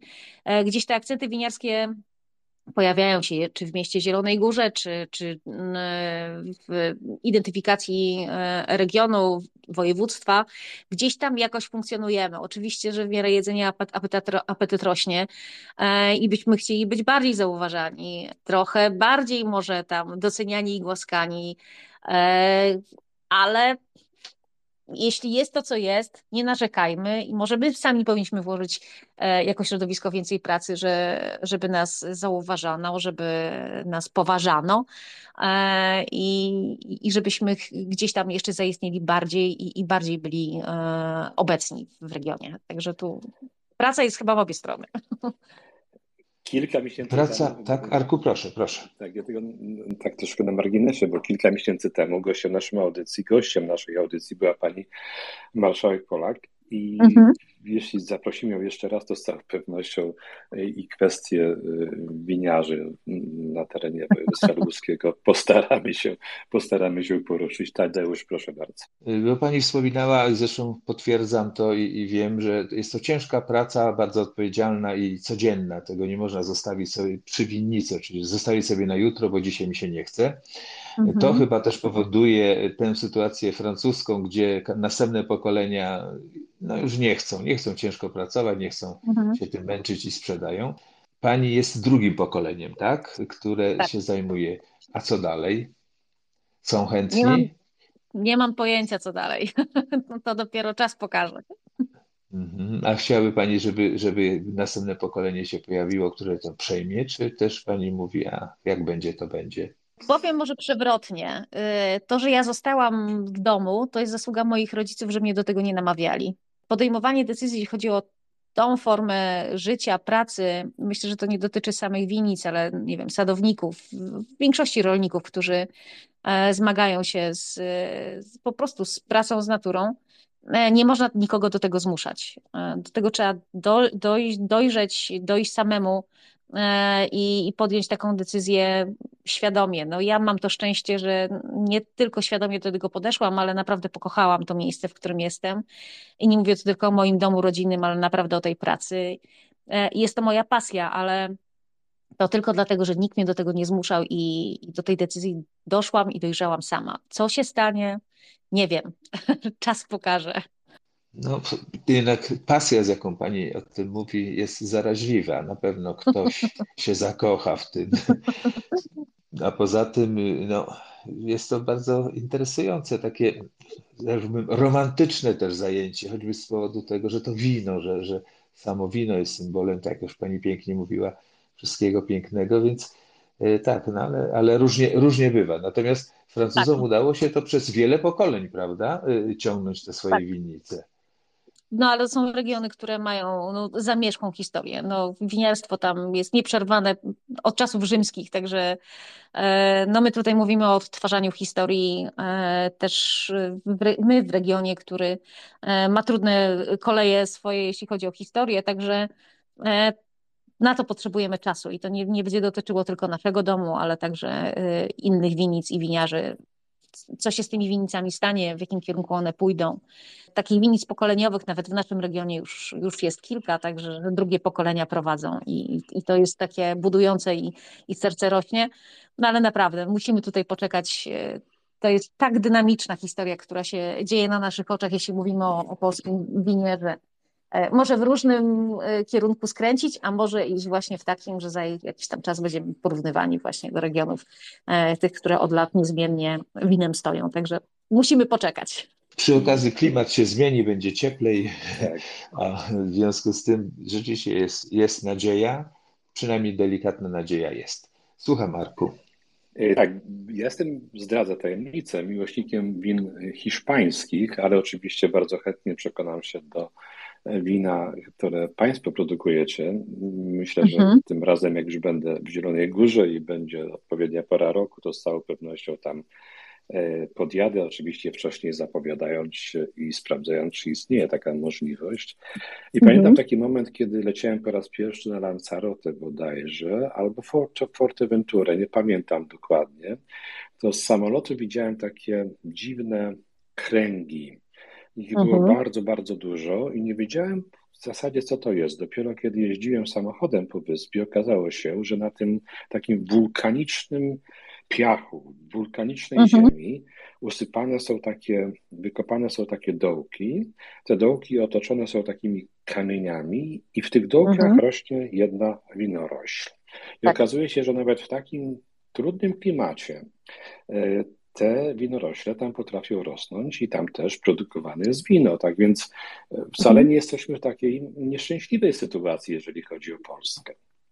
Nie, no nie zakładałabym, że jesteśmy w nieszczęśliwej sytuacji. Tutaj przykład Lanzarote jest e, tylko dowodem, na to, że e, determinacja człowieka i chęć życia winorośli prawie w, no, w każdym zakątku świata mm, da jakieś efekty. No tylko kwestia tego, że tam, gdzie ta winorośl ma prościej, e, tym jest bardziej obfita i, e, i daje piękniejsze, większe plony i łatwiej po prostu wyprodukować. Ale w takich e, miejscach jak niektóre regiony Polski, gdzie trzeba troszeczkę się namęczyć, żeby te, te, te krzewy sobie poradziły z różnymi niedogodnościami w sezonie wegetacji, no to tak jak na tym Lanzarote, tam gdzie brakuje wody, no to wymyślili sobie, że będą wykopywać dołki, a ta rosa, która będzie spływać e, po nocy, to akurat dostanie się do tych pojedynczych krzewów, które tam sobie w tym środeczku siedzą. Także jest to jeden ze sposobów, aby, aby ona sobie dała radę. Także tak, to jest taki dowód na to, że jak się chce, to można. Ja znowu do Francji się odwołuję, bo niestety tylko takie mam doświadczenie. Widziałem na winnicach takie kotły z czymś, co się pali i strasznie dymi. Ja nie wiem, co oni tam rzucają. Czyli jak mają z meteo informację, że będą przymrozki, to puszczają te dymy, podpalają to, to, to coś i, pod, i to się potwornie dymi i podobno ten dym uniemożliwia właśnie osadzanie się tego mrozu na, na tych winogronach. Więc przeróżne techniki się są stosowane. Mhm. Także człowiek, no człowiek jest inteligentny, no szuka, szuka obrony, ochrony i, i, i, i przetrwania, prawda? Nie wiem, czy te tak, no dymy końcu, nie szkodzą, końcu, ale chyba nie szkodzą te dymy. jest jednym z najstarszych trunków na świecie, jak mnie patrzeć. Tak. Natomiast jeszcze, jeszcze mam jedno pytanie, znaczy mam wiele pytań, ale w tej chwili chciałbym je zadać, aby mi nie umknęło. I nie chciałbym, żeby ono zabrzmiało niezręcznie i w związku z tym przyznam się, że moim ulubionym winem jest Rioja hiszpańska. Ja mhm. bardzo lubię hiszpańskie wina. I chciałbym Panią zapytać, jakie jest Pani ulubione wino? I mówię, niech to nie zabrzmi niezręcznie, bo mhm. wyobrażam sobie, że oczywiście to wino, które Państwo produkujecie, ale myślę, że też ma Pani inne wina, które Pani bardzo smakują.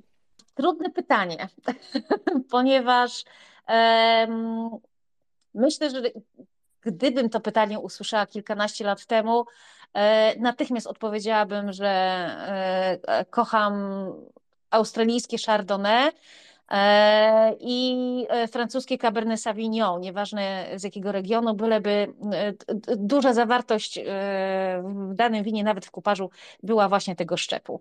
Dziś ciężko jest mi powiedzieć, ponieważ w zależności od tego, jaka jest pora roku, gdzie jestem, E, z jakiego regionu wracam Europy, to wino dla mnie jest nośnikiem emocji e, i smak bardzo mi się zmienił, także mm, teraz ciężko byłoby mi wybrać e, konkretny szczep albo konkretny rodzaj wina, tylko raczej poszukiwałabym smaków takich, które mm, pasują mi do danej chwili. Na pewno latem będę sięgać po wina białe, różowe, schłodzone, a zimową porą bardziej bym się wtuliła w to czerwone. E, jeśli mam myśleć o konkretnych szczepach, no mam słabość e, od jakiegoś czasu, jeśli chodzi o wina białe, do e, Sauvignon Blanc i to jest jedna z moich takich sztandarowych odmian, jeśli chodzi o wina białe. Natomiast przy winach czerwonych bardzo lubię Malbeki. Mm, i, tutaj te, te dają no, dużą przyjemność, jeśli chodzi o degustację. Mm, są to wina złożone i, i, i, bardzo aksamitne, no ale z czerwieni zdecydowanie pierwsze miejsce. Y, długa droga, żeby dojrzeć do tego wina, ale serce skradzione bezwzględnie, no to oczywiście Pinot Noir i to, i to właśnie Burgundy. W takim razie jeszcze zadam jedno pytanie, takie troszeczkę prywaty tutaj będzie. E, ja uwielbiam szczególnie latem, kiedy mogę być na dworze, zjeść jakiś smaczny posiłek, głównie jakieś ryby, owoce morza, mm -hmm. zapalić cygaro. Ja nie mhm. palę papierosów, ale od czasu do czasu e, zapalam sobie dobre cygaro. Jakie wino Pani poleca właśnie do cygara? No tutaj szłabym w kierunku ciepłych regionów Europy i świata i na pewno czerwienie. Chociaż E, myśląc o cygarach, w zależności od tego jeszcze jak, jak aromatyzowanych, jeśli mówimy o takich owocowych e, nutach cygar, e, to nie wiem, czy nie pochyliłabym się nad jakimiś białymi winami, ale słodkimi, takimi jak wina słomkowe, wina lodowe, może właśnie botrytizowane jak kilkuputonowe tokaje, ale czerwień tutaj myślę, że jest bezpiecznym rozwiązaniem. Świetnie, w takim razie będę, będę próbował. Ja faktycznie zazwyczaj sięgam w takich sytuacjach po czerwone, mocno wytrawne, owocowe wino. Przestałem słyszeć pana Michała, bo my się zbliżamy już do końca, proszę państwa, naszego programu. Bardzo miło było. No Dowiedzieliśmy się wielu, wielu niezwykle interesujących rzeczy. Przy okazji, Pani Kingo, jeśli się nie mylę, to dziś jest ostatni dzień karnawału, więc ostatnie godziny tego karnawału spędziła Pani z nami. Spędziliśmy ostatnie godziny karnawału z, no, z niezwykłym człowiekiem, specjalistką od, od wina, od, od całej tej, takiego, tej, tej tradycji, tego, tego wszystkiego pięknego, co wino otacza. To jest niezwykłe, że nam się to przytrafiło. To ja bardzo dziękuję, że to mnie się przytrafiło spędzić z Państwem e, ten niezwykły wieczór. E, widzę tutaj wielu obserwujących nas, co też jest bardzo ujmujące. Cieszę się, że Państwo nie uciekliście, tylko chcieliście wysłuchać tej historii. No i dziękuję za tą rozmowę z Państwem. Również dziękujemy. Y, Arku, czy chciałbyś jeszcze coś powiedzieć? Arku? Mam jakieś problemy techniczne na już koniec. Jestem, już jestem, przepraszam. A to dobrze. Ja myślałem, że cię ukarało to, że, że wspomniałeś o cygarach przy winach. Tak. Nie chciałbym tak pani Kingi puścić, bo mamy taką tradycję w naszych audycjach. Zawsze na koniec naszego gościa prosimy, aby powiedział tak. nam kilka słów jeszcze na koniec, albo zachęcił nas po prostu do tego, Pani przypadku na przykład, żebyśmy pili takie albo inne wino, albo po prostu odwiedzili Państwa winnicę, albo cokolwiek takiego, co by podsumowało naszą dzisiejszą rozmowę, nasze dzisiejsze spotkanie. Pani Kingo, na koniec Panią jeszcze proszę. A, czyli drodzy Państwo, na sam koniec prywata. E, może zacznę od mojego lokalnego patriotyzmu, o którym wspominałam tu wielokrotnie i będę się trzymać tego na koniec. Przyjedźcie, e, w Lubuskie. Przyjedźcie, zobaczcie ten niezwykły region e, i przy okazji zobaczcie tą historię, która się tworzy, ale także tą historię, która kiedyś tutaj była, jeśli mówimy o winiarstwie. Jesteśmy porozrzucani, stąd zachęcam, abyście oglądali Lubuskie, nie tylko winnice, ponieważ są w odległościach mniej więcej 20, 20 parę kilometrów jedna od drugiej.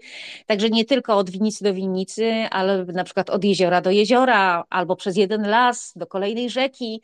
E, także tutaj takich e, atrakcji do oglądania, do smakowania, do odczuwania sensorycznego już na samych winnicach e, serdecznie e, Państwa zachęcam. Do swojej winnicy ciepło e, zapraszam już od maja, ponieważ działamy sezonowo i chcemy, żeby to słonko naprawdę Was już troszeczkę ogrzało. Z przyjemnością, jeśli z nami się umówicie, oprowadzimy Was po naszej winnicy, poopowiadamy tą historię, pooglądacie to, o czym opowiadałam i, i będziecie mogli tego po prostu dotknąć. Jeśli będziecie ciut większą grupką, to i nakarmię, i napoje.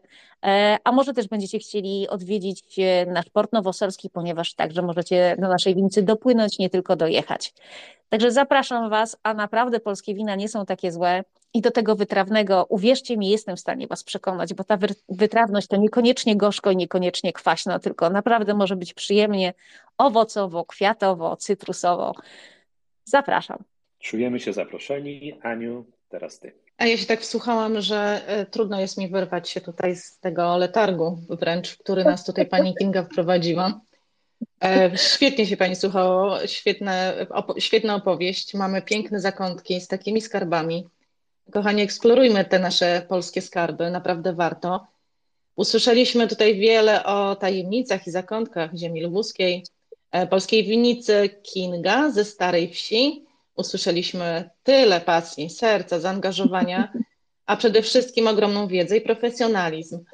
E, myślę, że dzięki temu wielu słuchaczom umożliwiliśmy wizualizację, żeby przynajmniej na chwilę mogli przenieść się w klimat, e, którego szczególnie teraz po zimie, e, czy w czasie trwającej tej zimy jeszcze, coraz bardziej nam brakuje. Mam nadzieję, że były to dobrze i miło spędzone dwie godziny tak pasjonującej rozmowy. Ja jestem pod ogromnym wrażeniem. E, I tak jak e, powiedziała tutaj e, nasza gościni, pani Kinga Kowalewska-Koziarska, przy każdym połączeniu nie powinno być szorstko. I odnoszę wrażenie, że u nas dzisiaj zdecydowanie szorstko nie było, pani Kingo. Mam podobne wrażenie. Wszystko do siebie pasowało. Tak. Cudownie. Ja przytoczę tylko jeszcze jedną z sentencji, z którą chciałabym wszystkich nas zostawić po dzisiejszym wieczorze. E, wielkie jest szczęście tego, kto ma butelkę dobrego wina, dobrą książkę i dobrego przyjaciela. E, ja dziękuję bardzo. To był naprawdę pasjonujący wieczór. Dziękuję Bardzo dziękuję za zaproszenie.